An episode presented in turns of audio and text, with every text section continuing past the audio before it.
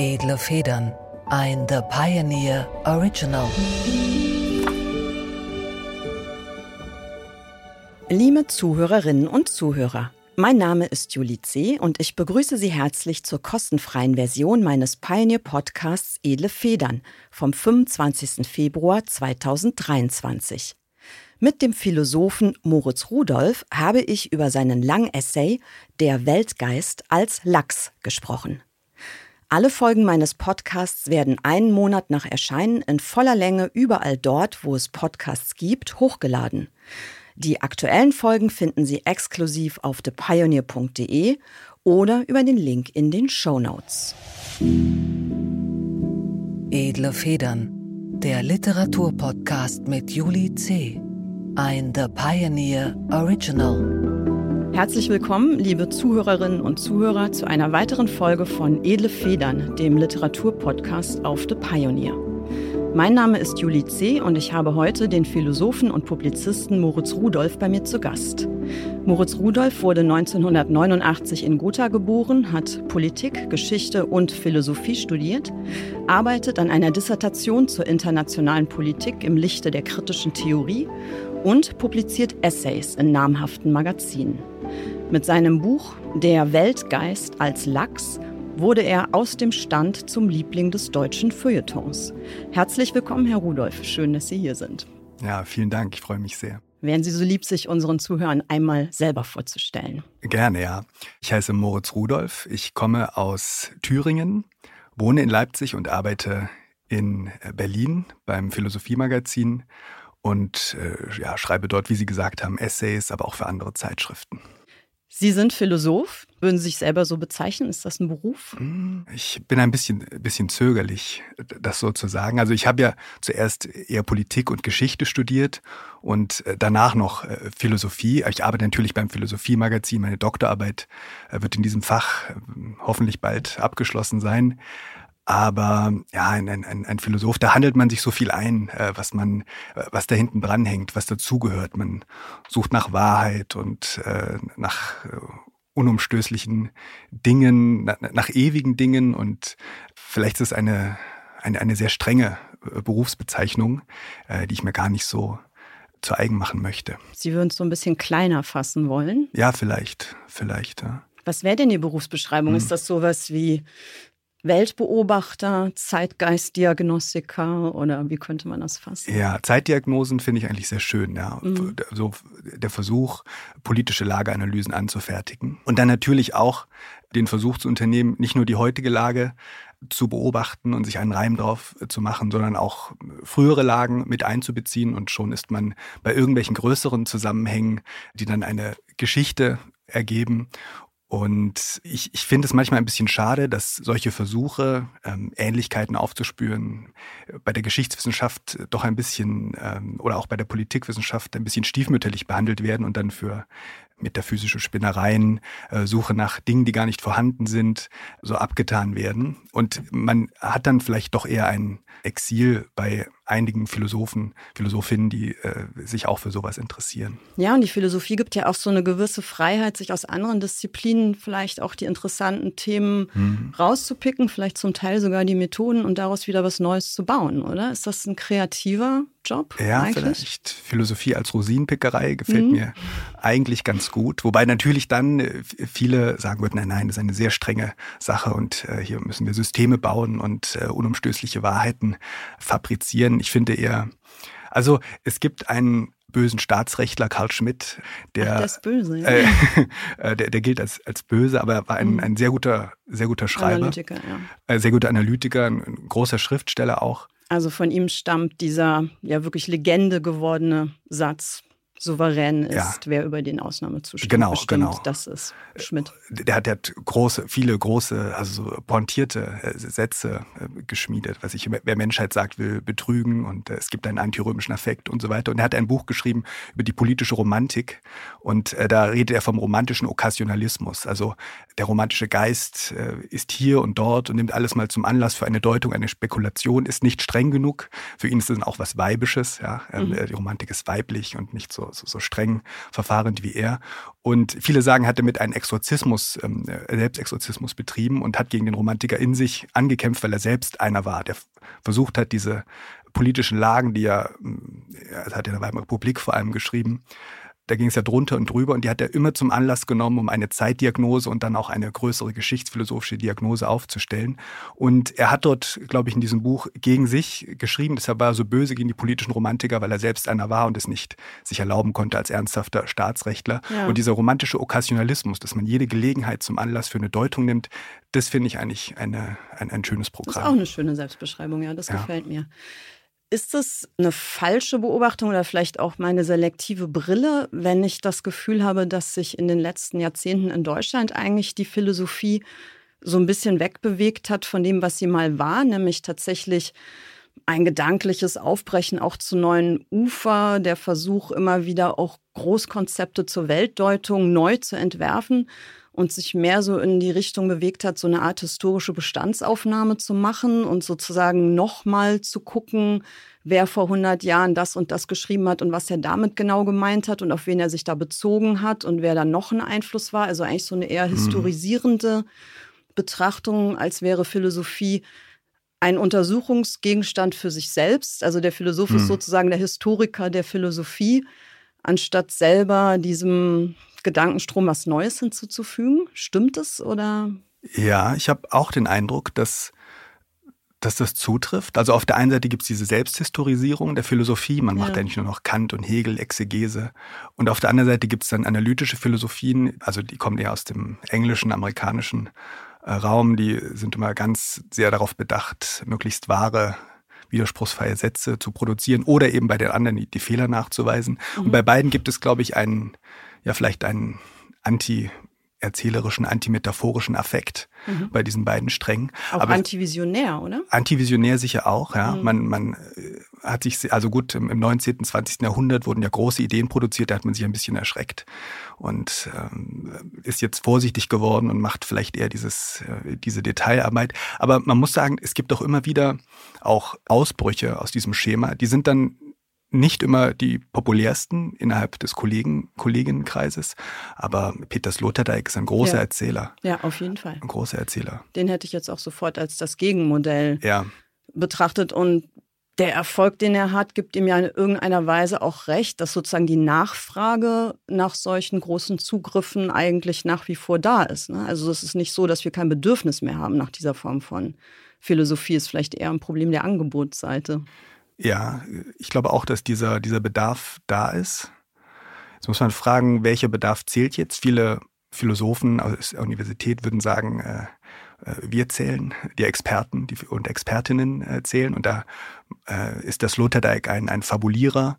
Mhm. Ähm, sowas habe ich auch mal gelesen von Manfred Frank, ein, ein Tübinger äh, Philosophieprofessor, der in den 80er, 90er Jahren äh, große Bücher geschrieben hat und ich glaube auch versucht hat, die französische Postmoderne einzuführen mit in äh, und an viele Franzosen übersetzt hat. Also eigentlich einer, der sich für Geschichten erzählen und, ähm, und spekulieren interessieren äh, sollte. Und der hat aber immer böse gegen Peter Sloterdijk geschrieben. Der hat das Handwerk, was wir beherrschen müssen, ja gar nicht gelernt. Und vielleicht ich habe auch mal eine, eine Beschreibung gelesen, als dieses Zeilen und Tage herauskam von Sloterdijk, ja. dieses wunderbare Gedankentagebuch. Es ist auch sehr schwer zu einzuordnen, was das ist. Ne? Und da habe ich gelesen, viele sagen, äh, Sloterdijk ist vielleicht gar kein richtiger Philosoph, vielleicht ist er der Deutschlands größter Feuilletonist. Äh, ja, oder, ein, ein oder eine Art Schriftsteller vielleicht äh, auch in der Richtung. Ja. Vielleicht ein Schriftsteller, ja. Mhm. Ja. Ich finde, da gibt es einfach eine so riesige Schnittmenge, dass ja. es gar nicht lohnt, das auseinander zu dividieren. Ja, ja, das ist ein guter Gedanke. Ja. Ich hatte jetzt ja gesagt, dass Sie eigentlich äh, für eine Wiederkehr dieses Philosophen mit Mut zum großen Griff stehen. Das ist jedenfalls das, was ich sofort gedacht habe, als ich Ihren Essay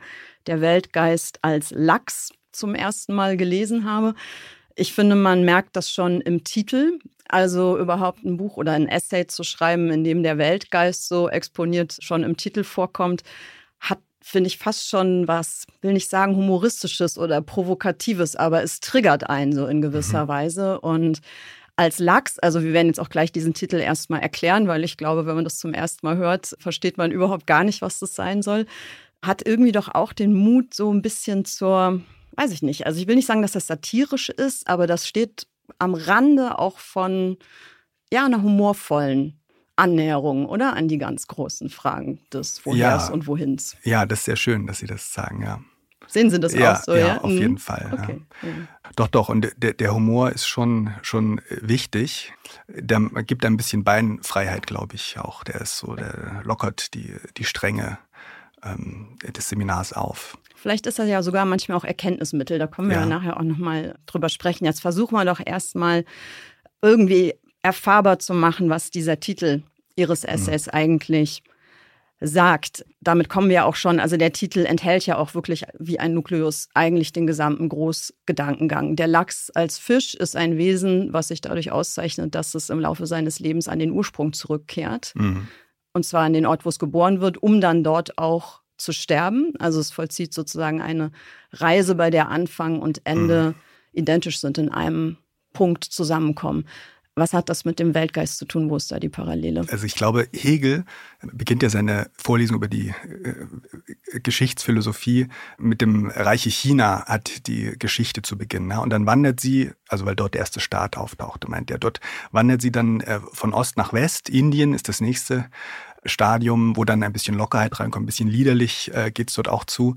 Dann kommt das nächste, äh, geht es weiter nach Westen, also äh, Persien äh, oder Mesopotamien, Ägypten und dann ist, ist man schließlich in Griechenland, Rom. Also es geht immer weiter nach Westen. Dann kommt das ähm, europäische Zeitalter. Genau, das sozusagen. europäische mhm. Zeitalter, äh, das ganze Christentum, wo es auch jedes Mal Zugewinne an Freiheitsgraden äh, gibt. Ja? Also in den orientalischen Despotien ist einer frei, schreibt er irgendwo. Bei den Griechen sind es mehrere, bei den Christen alle. Und äh, in der französischen Revolution wird mit dieser Idee dann auch, ähm, ja, wird die auch umgesetzt und auf, äh, wird äh, zum Rechtsanspruch äh, sozusagen Freiheit, Gleichheit, Brüderlichkeit. Manche sagen das auch dort noch nicht vollendet, weil wir sind zwar auf dem Papier gleich, aber natürlich sind wir noch höchst ungleich in der bürgerlichen Gesellschaft. Es gibt Arm und Reich, es gibt Kapitalisten und es gibt Proletarier, hat Marx dann später gesagt. Deswegen ist er auch da noch nicht zu Ende, dieser Prozess. Aber jedenfalls sagte Hegel und auch Marx so ungefähr, Amerika ist das Land der Zukunft. Ja. Hegel sah dort irgendetwas Neues äh, entstehen. Marx sah dort den Ort für die künftige äh, proletarische Weltrevolution. Hat nicht ganz geklappt. Hat, hat nicht geklappt. Aber vielleicht hat deswegen auch der Kommunismus nicht geklappt, weil er nicht in Amerika und England ausgebrochen ist, sondern eben in Russland. Und jetzt müsste man, wenn man das mit anderen Gedankengängen äh, Hegels verbindet, nämlich der, äh, der Dialektik, wo irgendwie der Urzustand auf höherer Ebene wiederhergestellt wird, äh, kann es ja keine reine Linie ergeben, nicht wahr? Diese Entwicklung, diese Wanderung. Man muss Zumal ja einmal. die Erde rund ist. Genau, die Erde ist rund. Und so ist es auch mit dem, mit dem Gedanken, mit der, mit der Erzählung. Muss er ja irgendwann wieder zurückkehren, der Weltgeist, also dieses Epizentrum von Macht und Idee.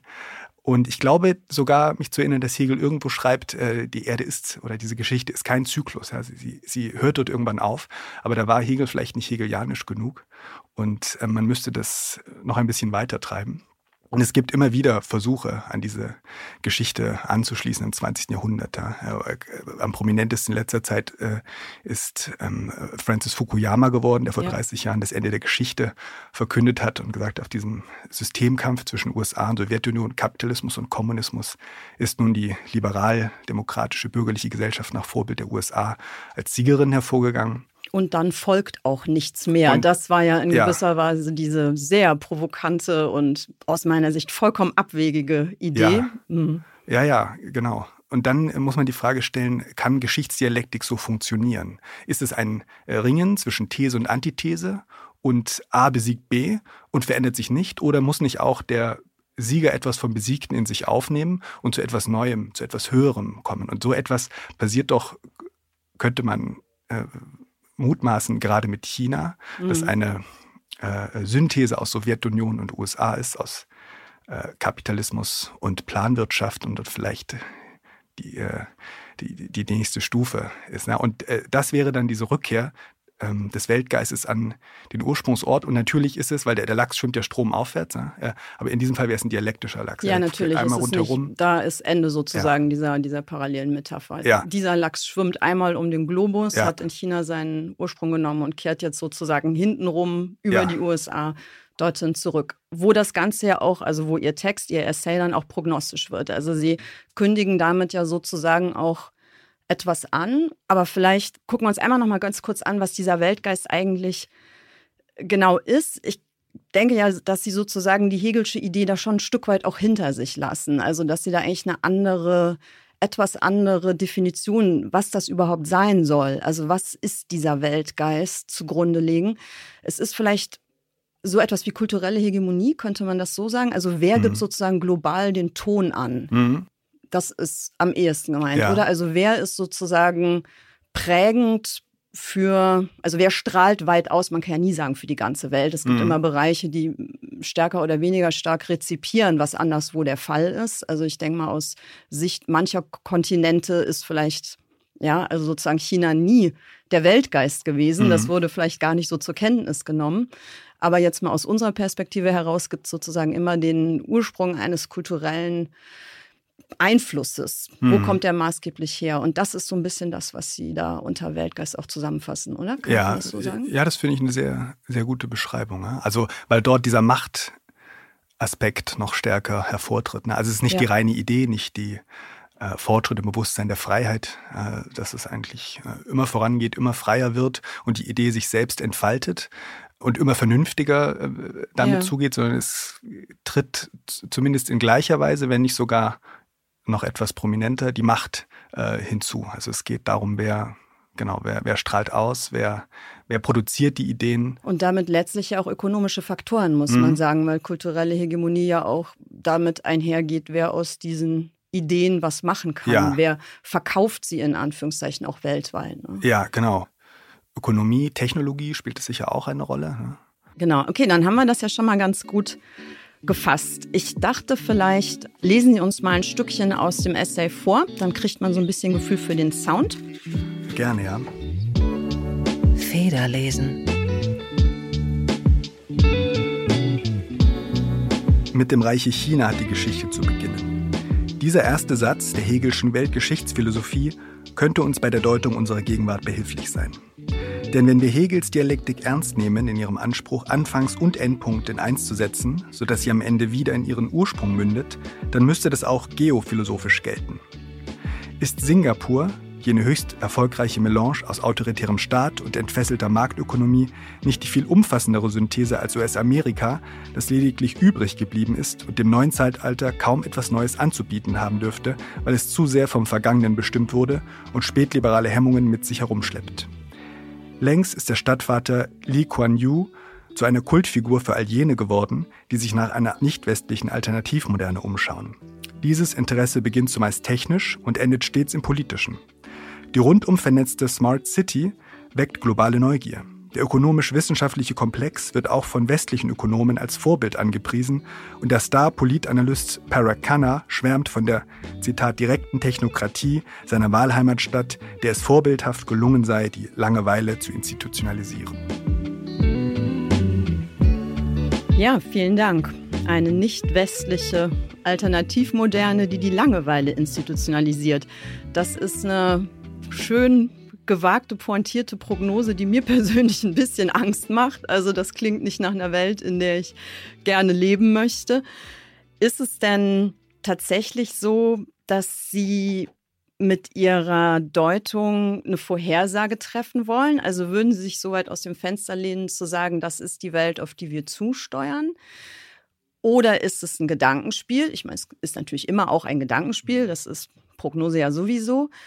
Oder ist es so, dass Sie quasi auch versuchen, durch das Verlängern von Entwicklungen in die Zukunft hinein einen präziseren Blick auf die Gegenwart werfen, dass es eigentlich mehr eine Gegenwartsanalyse ist, die dann im Kern übrig bleibt. Also ich habe so in meinem eigenen Nachdenken oft das Phänomen, wenn man die eigene Gegenwart betrachten will, ist man ja immer mit dieser Überfülle und dieser Überkomplexität konfrontiert. Es ist ja ganz schwer überhaupt auszuwählen, um einen, einen klaren Blick zu bekommen. Wenn man sich den eigenen Blick vorstellt als einen Blick aus der Zukunft in die Vergangenheit, also wenn man die Gegenwart als künftige Vergangenheit betrachtet, ist es manchmal leichter, überhaupt was zu erkennen. Also ist es sozusagen ein Erkenntnisverfahren, was Sie auch anwenden, um über uns heute zu sprechen? Oder würden Sie sagen, das ist wirklich das, worauf wir zusteuern?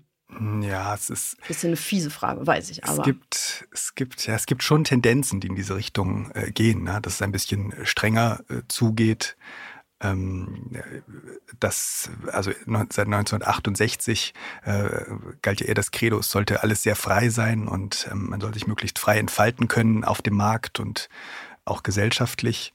Und dieses, nennen wir es mal, Paradigma hat doch ein, ein paar Risse bekommen in den letzten Jahren. Ja, absolut. Ähm, in, in der Corona-Krise, aber auch mit, also als, und äh, Karl Lauterbach hat ja tatsächlich Hegel zitiert, glaube ich, vor einem Jahr im Bundestag als, ich weiß nicht, ob es AfD-Politiker waren, die gesagt haben, wir stehen hier für die Freiheit und ihr seid der autoritäre Staat. Da hat Lauterbach, glaube ich, Hegel zitiert und gesagt, Freiheit ist Einsicht in die Notwendigkeit.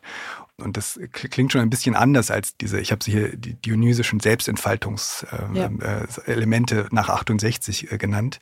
Und auch die heran nachwachsende Generation treten ja doch ein bisschen strenger auf, könnte man sagen. Also Follow the Science äh, äh, statt Fantasie an die Macht ist heute eher das Credo der, der Klimabewegung.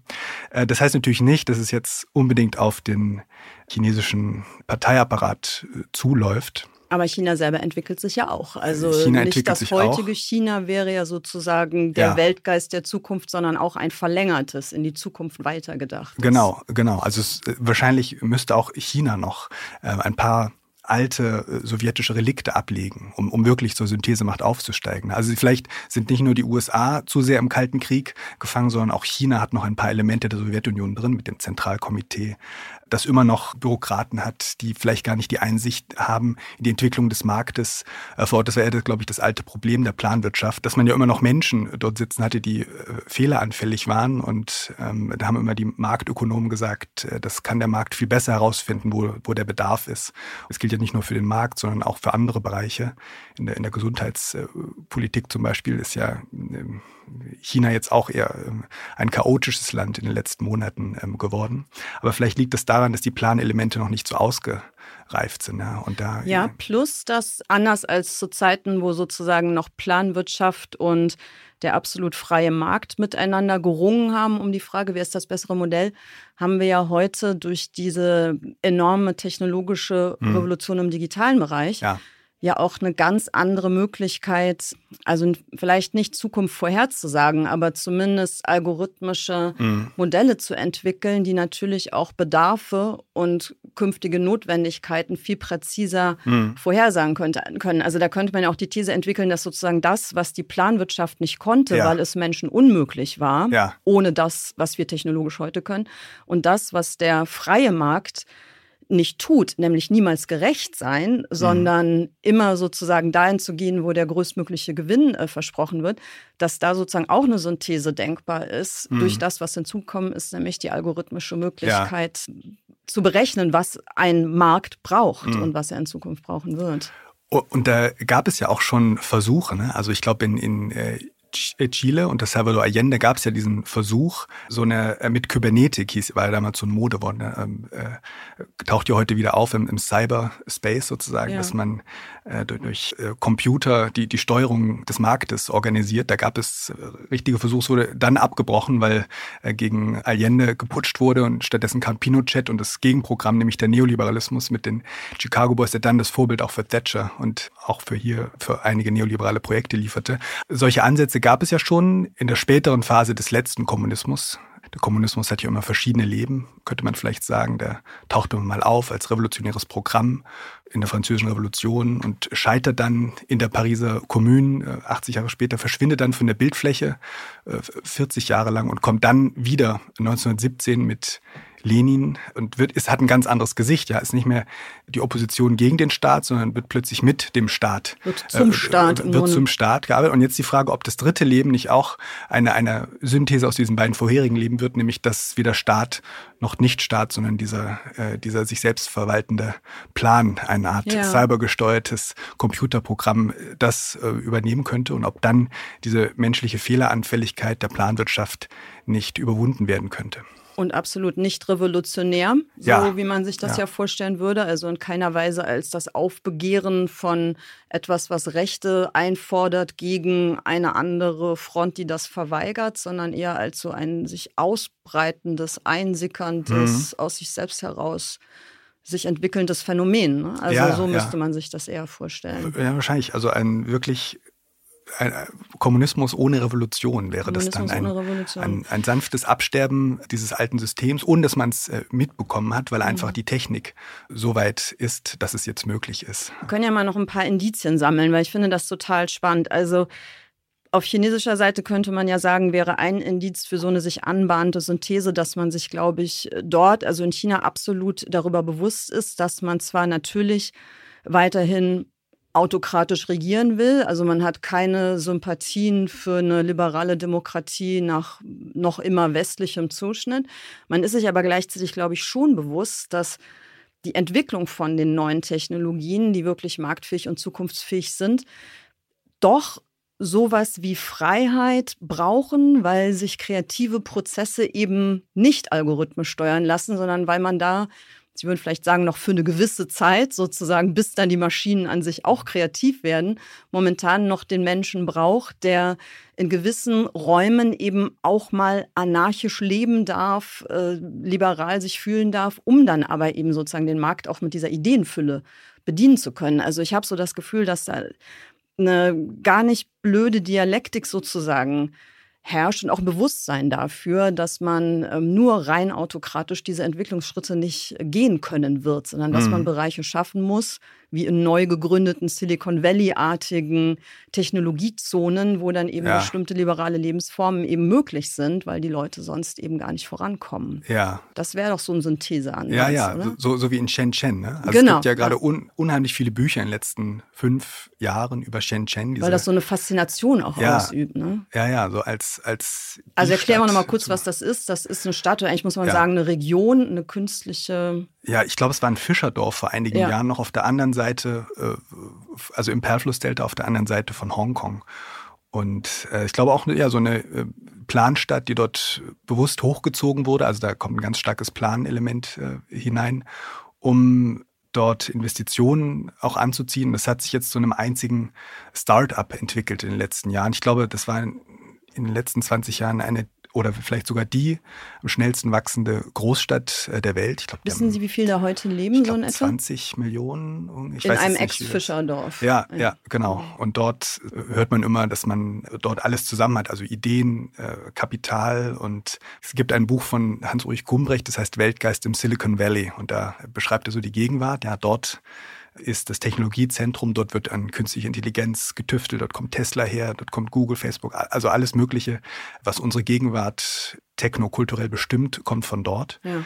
Und jetzt sagen aber viele, in Shenzhen ist das alles konzentrierter als, als dort. Also dort. Mhm. Und Silicon Valley ist eigentlich schon veraltet. Ist nicht auch Elon Musk äh, weggezogen nach Texas jetzt? Also es gibt Wollte auch so nicht ins All eigentlich? Ja, stimmt wahrscheinlich. Erst nach Texas und dann um, auf dann, den Mars. Um, um, um dann ins All zu kommen. Mhm. Und ja, vielleicht hat er da schon zum Sprung angesetzt, könnte man sagen, der Weltgeist. Ja, und er befindet sich schon auf dem Weg nach, nach Shenzhen, wo man, wie viele sagen, morgens eine Idee hat und abends den Prototypen in der Hand. Mhm. Auch, ja, es ist, ist auch die Drohnenhauptstadt der Welt. Ich glaube, weiß ich nicht, 70, 80 Prozent aller Drohnen kommen auch Shen, aus Shenzhen. Mhm. Es gibt ja seit Jahrzehnten diese Idee des Internets der Dinge, ja, dass sie die, die Dinge sich selbst verschalten, miteinander kommunizieren und tatsächlich überall hinkommen, äh, nicht nur als Signal, sondern auch als Körper. Und da, so etwas ist ja im Drohnenprinzip enthalten. Ne? Also so eine Art nächste e-, Evolutionsstufe des Internets. Ja? Vom, es hat zuerst so sitzen gelernt mit dem PC in den 80er Jahren, dann äh, laufen mit dem Smartphone dann lernt äh, es Rollen genau, demnächst. Rollen Oder hat es Tesla auch schon gelernt. Vielleicht ja. und, und, äh, und fliegen, fliegen mit den. Drohnen. Also so eine Art Materialisierung dieses technologischen Geistes. Die auch alle untereinander kommunizieren. Also man ja. muss sich das als ein intelligentes Wesen vorstellen, ja. sozusagen die Idee von diesem Internet der Dinge. Also die Drohne kommuniziert nicht nur mit ihresgleichen, sondern auch mit dem fahrenden, sitzenden, stehenden Element und weiß immer, was jetzt gerade als nächstes nötig ist oder wie man ein Problem am besten löst. Ja, wie, ja. wie ein Schwarm, wie ein ja. Schwarm vielleicht. Ja. ja. genau. Nur eben materialisiert dann eben nicht nur digital, sondern auch körperlich ja. im, in unserem Alltag. Ja, das ist so die Vision.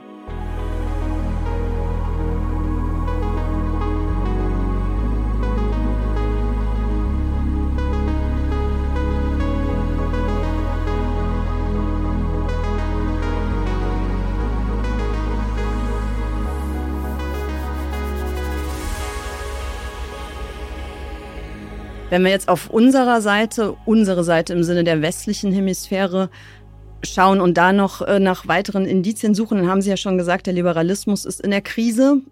Und vielleicht ist es auch nicht nur eine Krise, sondern eben vielleicht auch tatsächlich ein Abgesang oder ein beginnender Niedergang. Mhm. in der Corona-Zeit ähm, hat sich das nicht zuletzt ja auch dadurch immer mal wieder geäußert, dass da China plötzlich auch zu so einer Art Sehnsuchtsort mhm. wurde.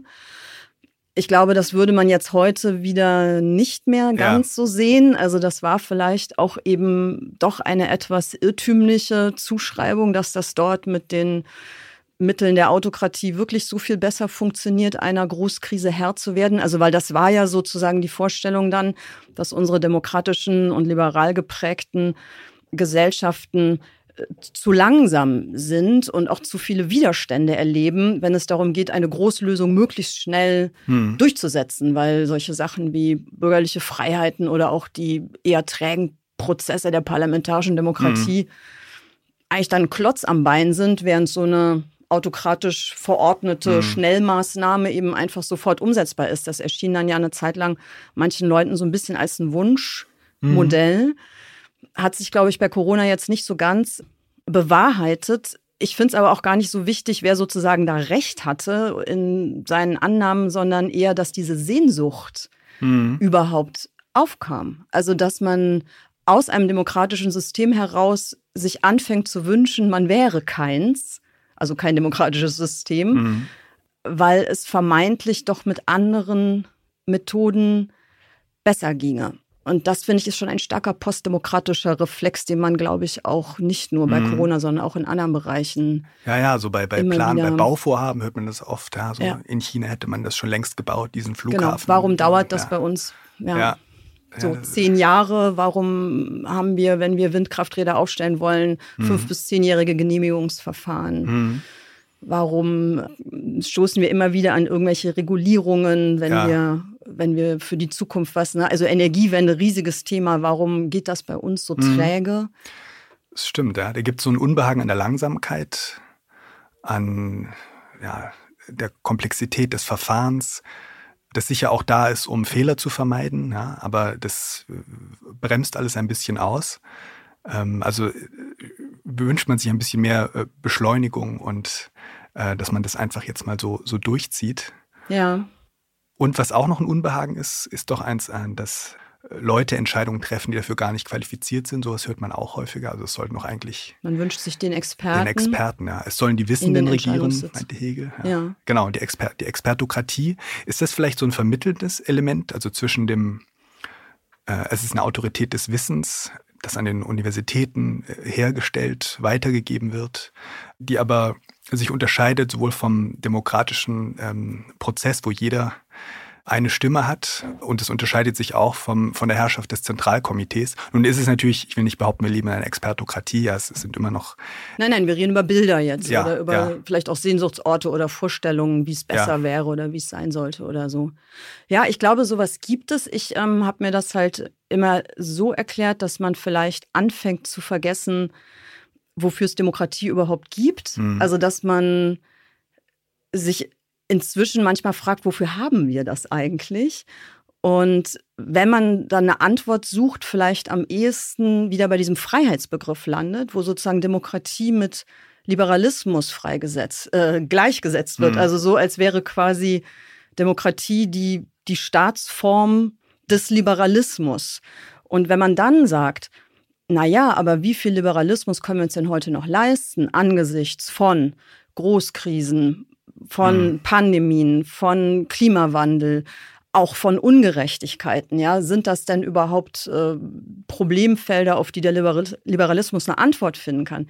Wenn man dann an der Stelle Nein sagt oder überwiegend Nein, dann kommt man schnell dazu, auch zu sagen, naja, dann ist die Demokratie auch nicht mehr die geeignete Staatsform. Also diese mhm. Gleichsetzung zwischen Liberalismus und Demokratie und dann das Gefühl, das ist aber nicht geeignetes Werkzeug, um die Großproblemlage der Zukunft zu bearbeiten. Das, glaube ich, führt dazu, dass man die Demokratie in Frage stellt. Mhm. Während ich gar nicht sagen würde, dass Demokratie und Liberalismus sozusagen in einer ewigen Zwangsehe sind. Also ich mhm. glaube, es sind, Sie haben gerade gesagt, diese langwierigen demokratischen Prozesse dienen ja auch dazu, Fehler zu vermeiden. Ich glaube eigentlich, das ist was anderes. Ich glaube, wir haben deswegen Demokratie, weil wir beschlossen haben, zumindest mal in einer gewissen Zeit, dass es keine Wahrheit gibt. Also, mhm. dass es keine festlegbare Wahrheit gibt, auch nicht eine von Experten geschaffene. sondern dass Politik und Menschsein an sich immer unter Unsicherheitsbedingungen stattfindet. Mhm. Und wir deswegen eben nicht einfach sagen können, es gibt doch den richtigen Weg mhm. und den müssen wir ja einfach nur gehen, sondern dass wir die Wahrheit, in Anführungszeichen die politische Wahrheit, immer aus dem Volk heraus ermitteln müssen. Mhm. Und dass wir dazu sozusagen Verfahren brauchen, mhm um das zu ermitteln. Mhm. Und dafür haben wir dieses, also Wahrheit jetzt sehr in Anführungszeichen, mhm. ne? Wahrheit im Sinne von auch, ähm, was wollen wir, was soll es sein, wie wollen wir leben und sowas mhm. in der Art. Und da, glaube ich, hat in Wahrheit die Verschiebung stattgefunden. Gar nicht so sehr zwischen Liberalismus oder nicht, sondern der Frage, wer setzt eigentlich den Plan für die Zukunft? Mhm. Könnte das sein? Also, dass da irgendwie sowas kommt, was wieder so mehr Richtung naja, es gibt aber nun mal Gesetzmäßigkeiten, hinter die kann niemand zurück. Mhm. Damit müssen wir uns so und so befassen. Und dann brauchen wir doch eigentlich nur noch einen Apparat, der die vollzieht. Wofür brauchen wir denn dann bitte hm. Demokratie. Man würde wahrscheinlich, mit Wahrheit würde man, glaube ich, nicht argumentieren, ne? aber mit Wahrscheinlichkeit. Nee, das ne? nicht mit, so richtig. Mit Wahrscheinlichkeit. Wahrscheinlichkeit. Also die sagen, die Experten wissen es auch nicht ja, ganz genau, die haben nicht die Wahrheit gebracht, aber die Wahrscheinlichkeit, ja, dass genau, sie richtig liegen, ist die, ist, mhm. die ist viel höher. Und deswegen. Oder man ähm, könnte sagen, eine hohe Wahrscheinlichkeit ist die Neudefinition von Wahrheit ja, unter stimmt. digital-technologischen Bedingungen sozusagen. Also die höchstmögliche Wahrscheinlichkeit kommt am nächsten an mhm. das, was man Wahrheit nennen So, so der, der, Versuch, so der, der sanfte Versuch, die Wahrheit zu re rehabilitieren. Oder vielleicht scheinbar sanfte, weil die Konsequenzen ja dann wären, dass wir ähm, genauso diesem Wahrscheinlichkeitsprinzip Folge leisten müssten, wie früher der Wahrheit. Ähm, genau, wie einem ja. früher vielleicht göttlichen Prinzip ja. oder wo auch immer man es dann, mhm. dann hergenommen hat. Ja, sowas finde ich ist schon zu beobachten und das, glaube ich, läuft sozusagen ihrer These gut rein, ja. Also das, das passt irgendwie. Mit den Wahrscheinlichkeiten, die, die von den Wissenden doch eher berührt werden, äh, ja. Genau, weil man hm. darüber nämlich auch zu einem Bürgerverständnis kommt. Und das wäre so mein nächster Punkt, weil wenn man das, was Sie sozusagen ankündigen, also wenn der Weltgeist wirklich weiter Richtung China wandert und dort auf seine nächste Stufe kommt, kann er ja sozusagen den modernen demokratischen Bürger nicht mitnehmen. Also der passt ja eigentlich nicht hm. zu diesem System, oder? Also Sie sprechen ja auch von institutionalisierter Langeweile. Das bedeutet ja, man bräuchte Menschen, deren Selbstbild eigentlich darin besteht, am schönsten ist es, wenn ich jeden Tag einen komplett geregelten, hm. ruhigen, störungsfreien, gesunden, hm. nicht von Bedrohung irgendwie berührten ja. Alltag haben kann. Das ist eigentlich, was ich mir wünsche. Und das ja. soll auch jeden Tag möglichst gleich sein. Es soll nichts Unvorhergesehenes geben. Also hm. störungsfrei ist vielleicht ja. so ein ganz gutes Wort. Störungsfrei, Komfort, Komfort. spielt auch, auch, eine Rolle. Ja, so sowas. Diese Sehnsucht gibt es ja, ne? Die ist, die ist verbreitet. Früher hat man sich gern über sowas als so kleinbürgerliche äh, Charaktereigenschaften dann, dann, lustig gemacht. Also der Kleinbürger möchte sein geordnetes äh, Heim haben. Man hätte das spießig vielleicht Spießig, genannt, genau. Oder? Das, das, mhm. das, ist spießig. Und aber wenn das tatsächlich stimmt, dass die Risiken ähm, größer sind als, als früher also aus verschiedenen Gründen, weil der Klimawandel äh, sich zuspitzt, äh, weil acht Milliarden Menschen auf dem Planeten leben und nicht, weiß ich nicht, vor 100 Jahren waren es vermutlich zwei Milliarden, weil es Atomwaffen gibt, sodass auch ein kleiner Staat äh, die gesamte Menschheit auslöschen kann, was früher auch nicht möglich war. Da war alles ein ein Konzert der großen Mächte und wer die Weltordnung stören musste, äh, wollte, musste mächtig sein, könnte man sagen. Und, nicht, und heute reicht Gewalt, könnte man sagen, weil die Destruktionsmittel sehr billig zu haben sind. Also wenn das alles stimmt, diese Zuspitzung der Gefahrenlage, dann ist vielleicht so ein Sicherheitsprojekt, äh, über das man vielleicht im ja, vielleicht war es ein heroisches Zeitalter, das 19., 20. Jahrhundert, hätte man darüber noch äh, so gespottet oder gespottet. gelächelt. Ja, genau. Und vielleicht ähm, ist es tatsächlich das neue vernünftigere Prinzip. Ich weiß das gar nicht, ich bin da gar nicht so, so entschieden. Man muss es ja auch nicht werten, es reicht ja erstmal, mhm. es nur anzuschauen. Also es wäre sozusagen eine, eine, adäquate Entsprechung dann. Ja, ja, genau, ja. Es, es gibt auch ein, ein sehr schönes Buch, was vor ein paar Wochen, glaube ich, rausgekommen ist, von Philipp Stab über die angepassten oder Anpassung, äh, das Paradigma der neuen Generation oder so ähnlich. Ja. Und da äh, weist er so nach, dass das eigentlich die tiefsten Sehnsüchte heranwachsender Generation sind und was auch vernünftig ist, politisch äh, die Naturanpassung zu organisieren, während es früher eher darum ging, die Natur für sich arbeiten zu lassen und ähm, die Ressourcen zu benutzen, um industriell etwas aufzubauen, ist es heute eher, geht es um Vorsicht, Zurückhaltung, Zögerlichkeit. Also ganz andere Tugenden sind gefragt als mhm. im heroischen Explosionszeitalter der Moderne, könnte man vielleicht sagen. Ja, da ging es darum, äh, möglichst expressiv und auch explosiv aufzutreten, sich etwas unter den Nagel zu reißen. Und heute scheint es eher neue Tugenden zu gehen. Es geht um Vorsicht, Rücksicht. Die Maske, das äh, Maske ist ja, ist ja eine Vorsichts-, eine Rücksichtsmaßnahme, die, die dort äh, verlangt wird. Mhm. Und die Pandemie habe ich noch gar nicht erwähnt, bei den Bedrohungen, die wahrscheinlich auch eher zunehmen als Bedrohungslage durch mehr Menschen mit mehr industrieller Produktion, mehr Zoonosen, die entstehen ja. ähm, und so weiter. Also vielleicht sind wir in so ein Zeitalter eingetreten im 21. Jahrhundert, wo diese, wo Vorsicht, Rücksicht und vielleicht auch diese Langeweile, die institutionalisiert wird, wirklich zum langweiligen, aber vernünftigen Prinzip aufgestiegen sind. Wobei Sie ja so weit gehen, dass dann, also wenn dieser Zustand sozusagen dann in seiner Reinkultur erreicht sein sollte, ist es für Sie ja quasi der Tod des Menschen. Also der, hm. also so, so nennen Sie das in gewisser hm. Weise. Also keine positive Perspektive im Sinne von, naja, ähm, dann haben wir es ja irgendwie auch geschafft, hm. dann haben wir weitgehend Ungerechtigkeiten beseitigt, weil es gibt sozusagen algorithmische Verteilungsgerechtigkeit, die sich um alles kümmert. Wir haben die schlimmsten Leiden, hm. die den Menschen plagen, vielleicht gebannt, also Krankheiten und so weiter. Da sind wir ein gutes Stück weiter, den Menschen ein möglichst schmerzfreies, hm. leidensfreies hm. Dasein zu ermöglichen. Das könnte man ja erstmal wirklich als ein Paradies so hm. sehen. Aber Sie sagen ja, dieses Paradies ist in gewisser Weise auch die Hölle. Auch die Hölle, ja ja. Und warum? Warum ist das dann auch die Hölle? Na, vielleicht, vielleicht auch nur für manche, wenn man sich nicht dran gewöhnt hat. Oder wenn man sich noch nicht damit abfinden möchte, dass dieses neue Paradigma jetzt über uns hereinbricht, wenn man noch wildes Leben, vielleicht auch Unvernunft und Dynamit sein möchte und sich nicht äh, fügen möchte und äh, nicht so vorsichtig, rücksichtsvoll auftreten möchte, dann kann es natürlich die Hölle sein, weil man überall Ketten spürt und eben nicht die Freiheit besitzt, wie Karl Lauterbach mit Hegel sagt, die Notwendigkeit ähm, zu erkennen. Einsehen zu können. Ja, ja. ja, dann ist es natürlich sehr, sehr schlimm. Dann äh, möchte man das nicht. Aber dass der, dass der Mensch wirklich abtritt, das wäre ja dann erst im zweiten Schritt. Also wenn man erstmal sagt, dieses Vorsicht, Rücksicht, Zurückhaltung, Anpassung, Selbsterhaltungsfragen gegenüber Emanzipationsfragen, sagen auch manche, dass die an Wichtigkeit ähm, gewinnen auch ähm, Rücknahme des Mitbestimmungsanspruchs, muss man sagen. Ne? Das, also das ja. wäre auch ein Zurücknehmen des Anspruchs im demokratischen Sinne als souverän aufzutreten, mhm. weil mhm. man ja dann sagen müsste, die, also wie wir das vorhin äh, definiert, jetzt neu definiert mhm. haben, die, die Wahrheit ist sozusagen nicht das, was wir aus dem Volk heraus ermitteln, sondern sie ist ein errechneter Faktor als größtmögliche mhm. Wahrscheinlichkeit. Dann kann der Bürger ja nicht mehr sagen, ich möchte ja. aber mitentscheiden, was als nächstes passiert. Er wäre ja immer zu dumm.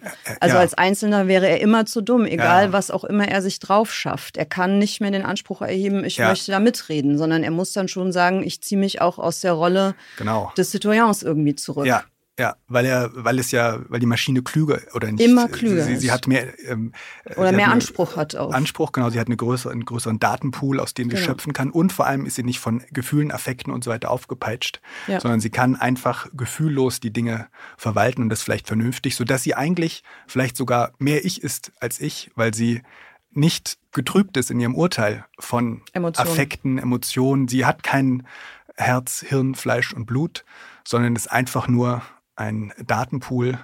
Und in diesem Datenpool sind auch Milliarden Daten über jeden Einzelnen vorhanden. Und daraus können dann die Wünsche besser zusammengesetzt werden als vom Einzelnen, der, der doch verführbar ist ähm, und so weiter. Ich glaube, so ungefähr argumentiert Harari, über Harari in seiner Geschichte, dass es doch dann vernünftig wäre, dieser Maschine äh, diese Aufgabe auch zu übergeben, weil sie mehr ich ist als ich.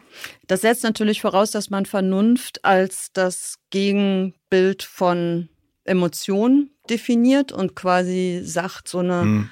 Art Pseudo-Objektivierung durch Freiheit von Subjektivität, von Erfahrungswissen, von Intuition, von mhm. Affekten, Wünschen, Bedürfnissen, ist dann immer überlegen. Also das Objektive mhm. ist sozusagen immer dem Subjektiven überlegen. Das muss ja. man so definieren, sonst funktioniert das Bild überhaupt nicht. Also das wäre auch ein Punkt, wo ich ja. sozusagen große Zweifel mhm. hätte, ob äh, so eine Sichtweise in irgendeiner Weise für sich beanspruchen kann, realistisch zu sein. Aber mhm. wenn man es so definiert, dann ist es eigentlich tatsächlich eine logische Folge zu sagen, die Maschine ist der bessere Mensch. Naja, stimmt, da sind ja auch viele Psychologen skeptisch. Ne? Sie sagen immer, ähm, Vernunft gibt es nur durch Gefühl und es gibt auch Studien, die zeigen, äh, wenn die Emotionalität oder wenn Leute keine, irgendwie in Hirnarealen getroffen werden, dann sinkt der IQ, äh, also äh, weil sie in Gehirnarealen getroffen werden, die die Emotionalität beeinflussen, beeinträchtigen, dass sie dann auch dümmer werden. Also dass sozusagen äh, äh, rationales Denken und ähm, Gefühl immer zusammengehören. Ja, dass es nicht ähm, zwei Instanzen sind, ja. die quasi miteinander konkurrieren. Ja. Der eine schreit immer, lasst uns unvernünftig ja. sein und irgendeinen Mist machen und der andere sagt, nein, nein, lasst uns überlegen. Also so, das ist, glaube ich, kein korrektes Bild. Das stimmt, das, das würden dann viele einwenden. Aber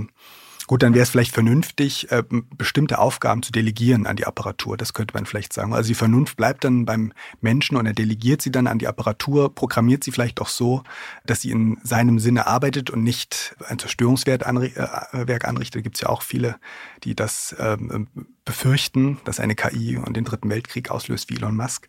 Aber man müsste sie wahrscheinlich so programmieren, dass sie dies nicht tut. Wobei man damit ja noch so bei einer Zukunftsvision mit angezogener ja. Handbremse sozusagen ja, wäre. Weil so wie ich das verstehe, was Sie ja auch extrapolieren in Ihrem Essay, ist die Idee ja quasi, dass wenn KI wirklich selbstlernend wird, also wenn man an einen Punkt käme, wo Maschinen durch Maschinen erschaffen werden können, also wo der Mensch sozusagen aus dieser Schöpferfunktion mhm. auch zurücktritt, weil man ihn gar nicht mehr braucht. Also man braucht sozusagen keinen Entwickler mehr, weder im Silicon Valley noch sonst wo, um die nächste Drohne zu erfinden, die noch besser ist, die noch mhm. mehr kann, sondern ähm, sozusagen die Drohne, die gerade da ist, erfindet die nächste Drohne. Also ja. es gibt sozusagen eine Maschinenevolution, die nicht mehr den Input durch kreative Menschlichkeit braucht, ja. sondern die sich selbst weiterentwickeln kann und das auch auf eine Art und Weise, dass sie unter Umständen gar nicht mehr durchdringbar ist. Ja, ja, das stimmt. Ja. Vom Menschen. Also dann kommen wir ja schon in so ein Abschaffungsszenario hm. hinein.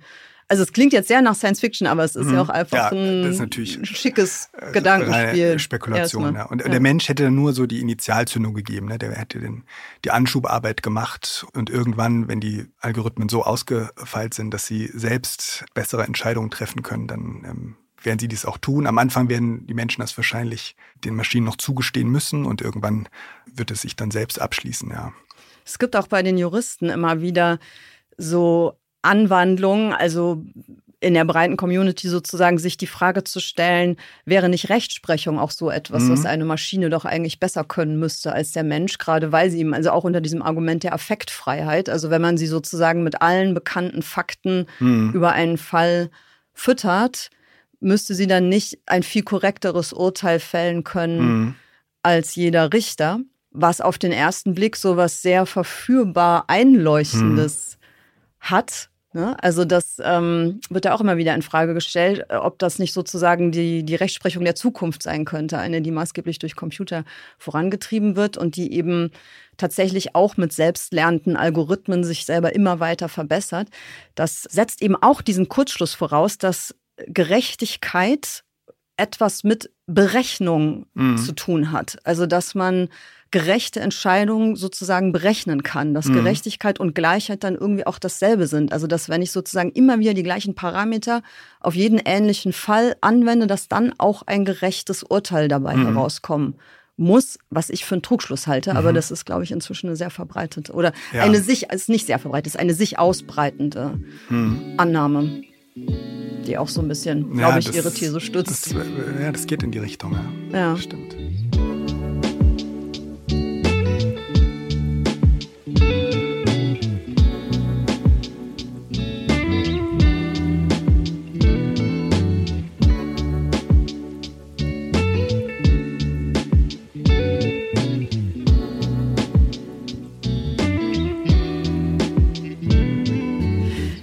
Sagen ja auch, dass eine wichtige Komponente wäre für diese Entwicklung, dass der Bürger mit seiner, also dass sozusagen Fremdherrschaft und, wie haben Sie es genannt, die, die Fremdherrschaft und die Selbstherrschaft in ah, ja. eins gesetzt werden. Ne? Also dass mhm. sozusagen Macht nicht mehr etwas ist, was als Übergriff empfunden wird, sondern dass der Bürger sich selbst definiert mhm. als etwas, was grundsätzlich total einverstanden damit ist, verwaltet. Ja, zu sein. Genau, ja. Das wäre dann die Freiheit als Einsicht in die Notwendigkeit. Oder und äh, kommt da nicht aber auch ein, ein Stück des Aufklärungsprinzips äh, zu sich. Also ich glaube, bei Adorno gibt es so eine Stelle, wo er sagt, Autonomie bedeutet jetzt äh, wörtlich pariere dir selbst. Ja? Also man soll sich diese Gesetze selbst geben, nachdem man dann auch noch, also denen man dann gehorchen soll. Also da kommt auch die Aufklärung, die wird da vielleicht gar nicht so überrumpelt, sondern sie kommt erst zu sich. Wobei das Gesetz, was man sich selbst gibt, natürlich dann eben nicht eins, was man sich selbst gegeben hat, ja. ist, oder? Also es wäre sozusagen, also man müsste so einverstanden sein mit der definierten Notwendigkeit, dass man sie sich komplett zu eigen macht. Also mhm. dass man wirklich sagt, sie ist mein Gesetz. Sie kommt ja. nicht von außen. Das ist nichts, was man mir oktroyiert. Ja. Sondern ich entwickle das eigentlich täglich sozusagen immer wieder aus mir selbst mhm. heraus. Weil sonst wäre es ja Anarchie, ja. wenn sich jeder sein Gesetz selbst gibt und dem dann folgt. Das ist ja gerade nicht gemeint. Also wahrscheinlich ist das auch alles ein viel längerer Prozess. Ne? Also das müsste äh, langsam reifen, so eine, so eine Einsicht. Ähm, Sie haben ja vorhin gesagt, gibt es diese äh, die paradiesische Vorstellung, die für einige wie eine Hölle wirkt und äh, die Hölle müsste dann für die, die das so empfinden, sich nach und nach auch in ein Paradies ver verwandeln. Wenn ja. man nach und nach einsieht, dass es doch vernünftiger ist.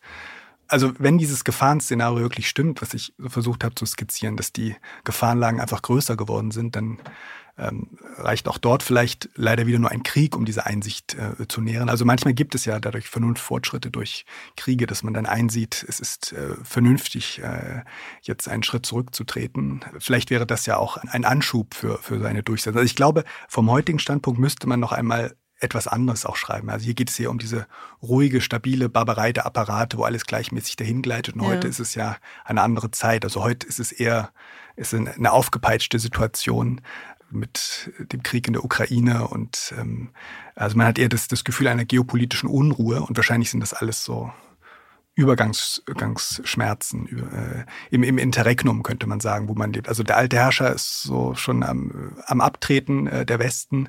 Äh, der neue Kaiser China ist noch nicht da und jetzt befindet man sich in dieser schrecklichen kaiserlosen Zeit und da ist äh, alles in alle Richtungen möglich, zum Guten wie zum Schlechten, meistens dann doch eher zum, äh, meistens doch eher zum Schlechten. Ja. Wobei Geschichte das natürlich immer an sich hat, ein Übergangsstadium zu sein. Ja. Es sei denn tatsächlich, man definiert diesen Endpunkt. Also das ist auch noch äh, was, wo ich Sie fragen wollte, ob Sie es wirklich so meinen. Fukuyama hat ja das Ende der Geschichte auch äh, prognostiziert oder eigentlich diagnostiziert. Mhm. Er hat es eben schon in dem Moment gesehen, wo der Kalte Krieg zu Ende war und wo aus seiner Sicht sozusagen dieser große Motor des antagonistischen Blocksystems mhm. scheinbar erstmal zum Erliegen gekommen ist, weil der Antagonismus in dieser Form nicht mehr da war, dass man sich vielleicht für einen Moment gar nicht vorstellen konnte, was ist denn jetzt sozusagen der Antrieb für die nächste große ja. geopolitische Umwerfung. Ich habe große Schwierigkeiten damit zu glauben, dass irgendetwas sozusagen in einen Verharrungszustand mhm. gerät, mhm. weil das doch vielleicht auch immer so, ja, ich will nicht sagen Moden sind, aber es gibt, glaube ich, so ein Bedürfnis, jeder einzelnen denkenden Generation sich selbst als die letzte zu mhm. definieren. Mhm. Das ist, glaube ich, so was sehr Menschliches. Vielleicht hat das auch was mit einer Eitelkeit zu tun oder mhm. vielleicht mit so einer Unfähigkeit, auch über die eigene Biografie wirklich hinauszudenken. Ja. Also, dass man sozusagen immer auch die Blaupause des eigenen Lebens so im Hinterkopf mhm. hat und denkt, na ja, also nach meiner Lebensspanne kann sich doch eigentlich mhm. nichts Wesentliches mhm. mehr ändern. Da muss das Ganze doch irgendwie aufhören. Ja. Und Sie steigen jetzt sozusagen über den Kopf dieser Ankündigung ja hinweg, aber Sie sagen im Grunde ja auch, also im Zuge eben dieses Gedankenspiels, am Ende gibt es einen Zustand von Singularität, was ja bedeutet, es gibt sozusagen kaum noch Unterschiede. Also das menschliche Leben ist so stark nivelliert, es ist so gleich geworden in diesem digital gesteuerten mhm. Kommunismus, dass sich daraus auch nichts mehr entwickeln kann. Also weil mhm. alles im getakteten Gleichmaß funktioniert. Geburt, Lebensspanne, Tod ist so ja. stark verwaltet, dass sich sozusagen daraus die Dynamik für die nächste dialektische Umrundung des Planeten nicht mehr ergibt, ja, sondern ja. still ruht der See. Ja, so, so eine Vorstellung wäre das. Also man würde wieder in den Zustand der Natur zurücksinken. Ja, also man würde sich wieder in den, in den Schoß der Natur zurückbegeben und der Mensch hat dort seinen Ausgang genommen und dort kommt er dann wieder hin. Nur ist es diesmal eine andere Natur, nämlich die zweite Natur der geschaffenen künstlichen Umwelt, der Apparate, die dann höher sind als wir selbst und in deren Nischen wir dann noch Spiel und Liebe und so weiter treiben äh, können. Natürlich alles in Maßen, äh, weil es reguliert sein müsste. Und das wäre sozusagen dann wieder die, die Wiederherstellung dieses Urzustandes auf höherer Ebene. Nur ist es nicht diese lustvolle, na gut, ein bisschen Lust ist schon noch dabei. Ne? Also jeder hat so sein Pläsierchen für den, für den Tag und so, aber es sind keine großen äh, Gelage und Exzesse, die, die dort stattfinden, sondern eher ein gleichmäßiges äh, Dahingleiten. Dann gibt es auch keine Philosophen mehr, glaube ich. Ja, dann Wahrscheinlich. gibt es keine mehr. Es gibt nur noch, was gibt es dann? keine Schriftsteller gibt es auch nicht mehr. Ja, was, was gäbe es dann nur noch? Nur, äh, Sportler vielleicht. Sport in Sportler. Maßen. Ja, vielleicht auch Weise, die dort ähm, Kommentare abgeben zu. Vielleicht zu gäbe es auch wieder Priester. Vielleicht gäbe Ja. es auch wieder Menschen, die, deren Funktion darin besteht, die Maschinenwahrheit zu deuten, die keiner Ja. Mhm. versteht. Also es wäre ja auch die Rückkehr sozusagen etwas Göttlichen durch diese Unverfügbarkeit. Also wenn man sozusagen sich vorstellt, in einer Maschinenumgebung zu leben, die man nicht mehr durchdringt, die Ja. aber alles für einen regelt, dann hat man ja wieder so was Ja. schicksalhaft Unverfügbares, wo der Mensch davor steht und es nicht versteht. Stimmt, so ja. vielleicht uns, wie unsere Ahnen vor einem Gewitter standen Ja. und nicht wussten, warum es blitzt Ja, und das dann ausgedeutet haben. So würde man vielleicht dann auch die Ja, ja. Entscheidung der Maschine wieder deuten, weil man sie nicht versteht. Und dann gibt es Schamanen, die in den Eingeweiden der, der Gegenwart lesen. Die haben natürlich keine Gegenwart, sondern einfach unendliche, äh, eine, eine Unendlichkeit in dieser Singularität. Ja. Und diese Schamanen werden dann Priester, aber vermutlich Priester mit technischer Ausbildung, weil sie ein bisschen schon verstehen müssen. Sie brauchen ja irgendwie einen Kontakt zum, zum göttlich Entzogenen. Ähm, Entweder das oder es ist dann wieder etwas, was sagt, das ist so stark göttlich entzogen, dass Ja. es schon sozusagen strafbar wäre, dem überhaupt nacheifern zu dürfen. Wir müssen uns eigentlich davor stellen Ja, und es aus der Naivität heraus, also der Anerkenntnis Mhm. unseres Unwissens, müssen wir eigentlich davor ste stehen und diese Signale rein symbolisch, metaphorisch Ja. deuten, ohne überhaupt versuchen zu dürfen, es zu verstehen. das ist auch gut. Ja, ja. Dann, gibt- dann gibt es dann so ähm, Hexenprozesse gegen Informatiker, die behaupten, sie. Die, wü- Sie sie wüssten noch, was der Fall ist. Ja, das ist auch, auch eine gute Ja. Vorstellung. Ja. Also. Weltgeist Teil 2 als Lachs. Ich schreibe immer für die Texte, über die wir hier sprechen, so einen kleinen Klappentext, so einen alternativen Klappentext. Das habe ich jetzt für den Lachs auch gemacht und ich würde Ihnen den einfach mal vorlesen. gern, ja. Der Weltgeist als Lachs hat den ganz großen Zugriff schon im Titel.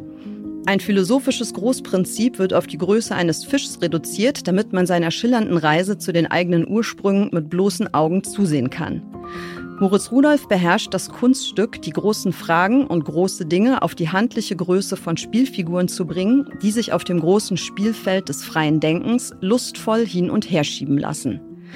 In diesem Zuschnitt ist Philosophie kein trockenes, bürokratisches Unterfangen, das seine Argumente wie Büroklammern nach Größe ordnet und einsortiert.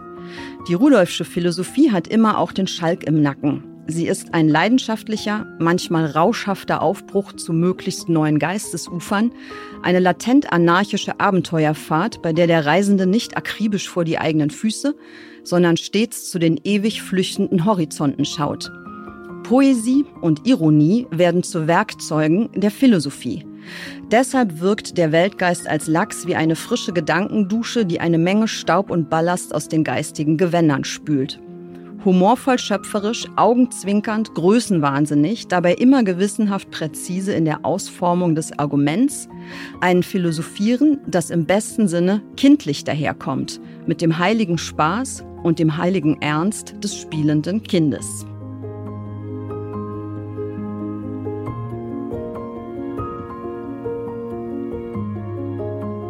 Das ist sehr schön, das gefällt mir. Ja, vielen Dank. Wir haben vorhin ja schon mal ganz kurz ähm, die Frage angerissen, ob ähm, das eigentlich ein witziges Buch ist oder vielleicht ein gewitztes. Und Sie haben schon mal gesagt, äh, dass Sie zustimmen würden. Also ich habe wirklich an vielen Stellen richtig gelacht. Ah, das ist sehr schön. Das, also das ist was, was Ihnen gefällt. Ist das was, was Sie in den Text auch hineinlegen, oder? Also das ist kein Missverständnis auf Seiten der Leserin. Ja, aber nicht so bewusst. Also, ähm, das wird mir dann hinterher ähm, klar. Sie haben vorhin gesagt, das ist vielleicht auch so eine Auflockerung sozusagen. Ist es, liegt darin auch eine Erkenntnismöglichkeit? Also schafft Humor sozusagen auch einen bestimmten Zugang? Ja, doch, doch, ich denke schon. Ich weiß gerade nicht welchen, aber ich habe auch den Eindruck, also ich, ich teile dieses Gefühl, dass dort irgendetwas anders aufleuchtet.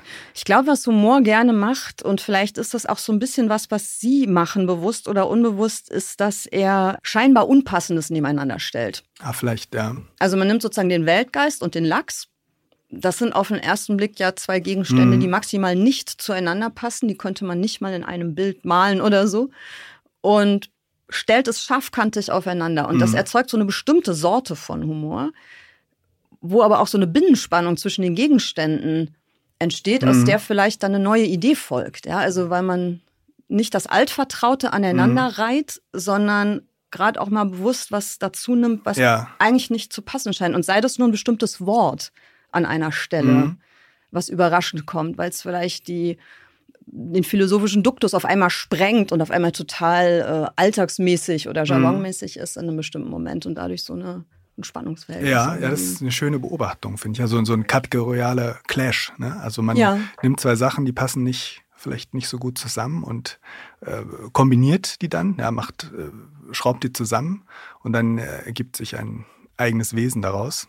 Ja, mit so einem witzigen Funken, aber vielleicht auch mit der Möglichkeit, dann den einen Teil auch immer durch die Augen des anderen Teils einmal Mhm. kurz anzuschauen und dadurch Ja. eine neue Perspektive irgendwie zu gewinnen. Also ich glaube, das ist so ein bisschen so ein Verfahren, was sie vielleicht an manchen Stellen. Das, kann, wusste ich, wird. ja, aber es könnte sein, ja. Aber Ja. jetzt so, also ich, es gefällt mir sehr gut, wo Sie das sagen, ja. Hoffentlich stört es nicht beim Schreiben, wenn sie sich das bewusst machen. Manchmal ist es ja wirklich besser, wenn man gar nicht so viel darüber nachdenkt, was die eigene Methode ist, oder? Ja.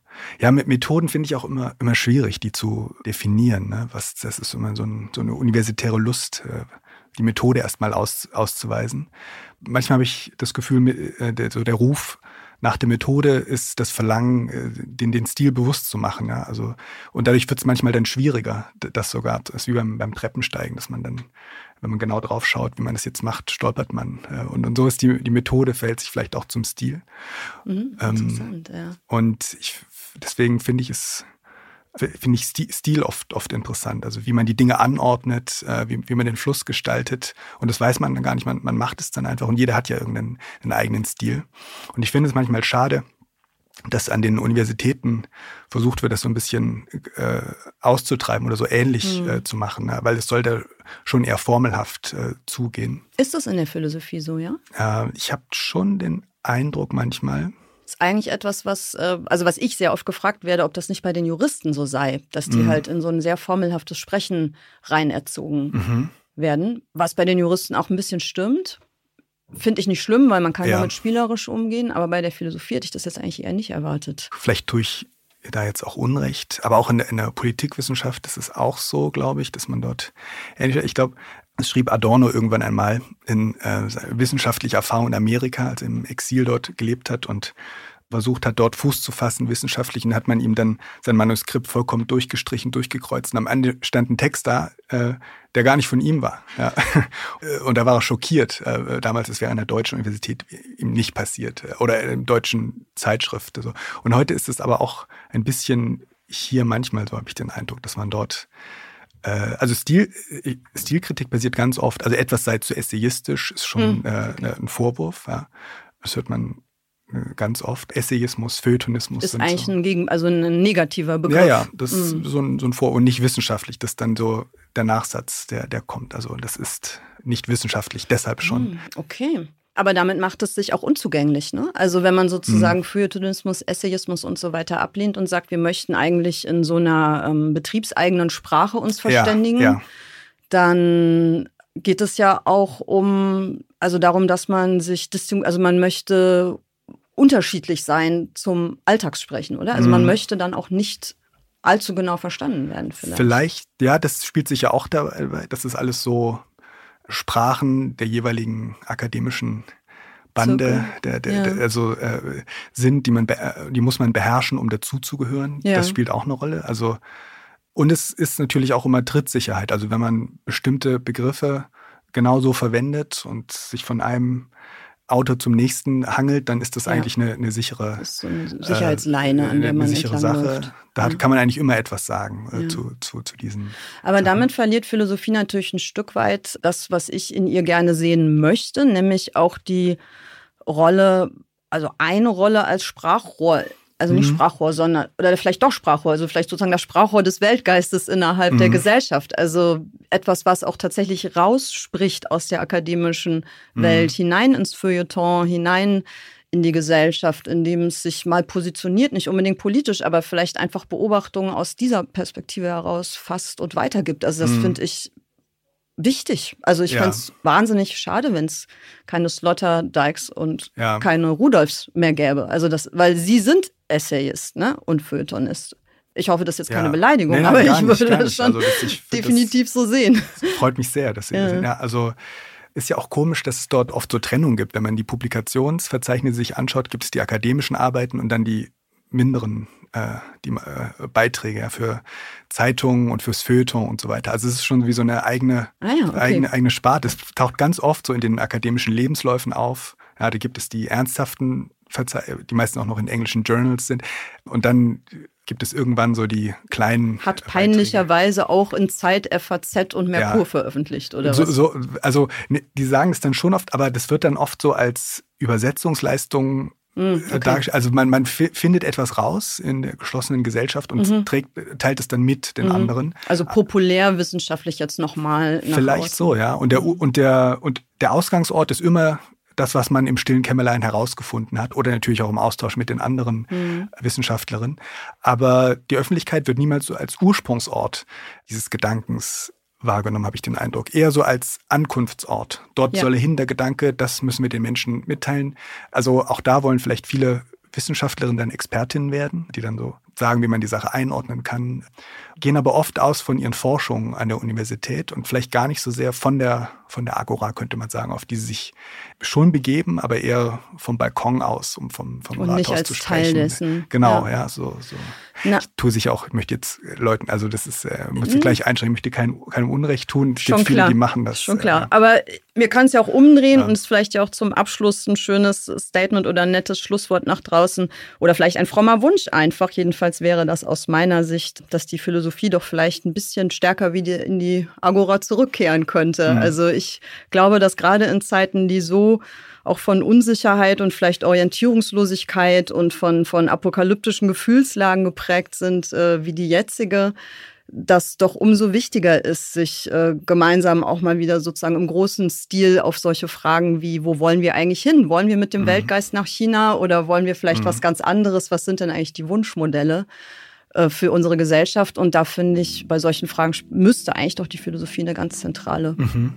ja. Rolle spielen dann nehmen wir das als frommen Wunsch. Ja, das finde ich einen, einen sehr schönen Wunsch und immer im Austausch mit, mit allen anderen. Ja. Also es ja. gibt oft äh, Philosophisches, was man in anderen Fächern ähm, vielleicht sogar besser entdeckt als dort. Also ich, wenn ich das vielleicht noch sagen kann zum Schluss, ich habe immer den Eindruck, dass ähm, viele Professoren, die ich hatte in, in Politikwissenschaft am Anfang, die waren sehr interessant, wenn sie vorher was anderes gemacht hatten. Mhm. Wenn sie ja. Philosophinnen waren, Juristen, als Lektoren gearbeitet haben in einem Verlag und dann hinterher sozusagen so ein äh, sind sie Professor geworden für Politikwissenschaft. Also die waren fachfremd und daher besonders interessant. Ich weiß nicht genau, was das Gute mhm. an ihnen war, aber die hatten irgendeinen einen frischen Zugriff, weil sie schon mal draußen waren. Also und die die die geradlinige Ausbildung äh, in diesem einen Fach immer nur bleiben, die finde ich oft nicht so interessant, weil man wahrscheinlich dann die die Scheuklappen bekommt, den, den Tunnelblick. Ja. Und deswegen diese, nicht nur auf die Agora, sondern auch in, äh, mit allen anderen Disziplinen, da sollte man auch, glaube ich, räubern, auch, auch mal ja. und, und schauen, was dort äh, zu holen ist, um dort wieder eine Möglichkeit zur Deutung zum romantischen Okkasionalismus zu bekommen. Sehr schön. Also möglichst Dinge, die nicht zusammenpassen, gelegentlich mal nebeneinander stellen. Ja, das finde ich sehr schön. Ja. Dann danke ich Ihnen für das Gespräch. Sehr schön, dass Sie hier waren. Ich danke Ihnen vielmals. Edle Federn, der Literaturpodcast mit Julie C. Ein The Pioneer Original.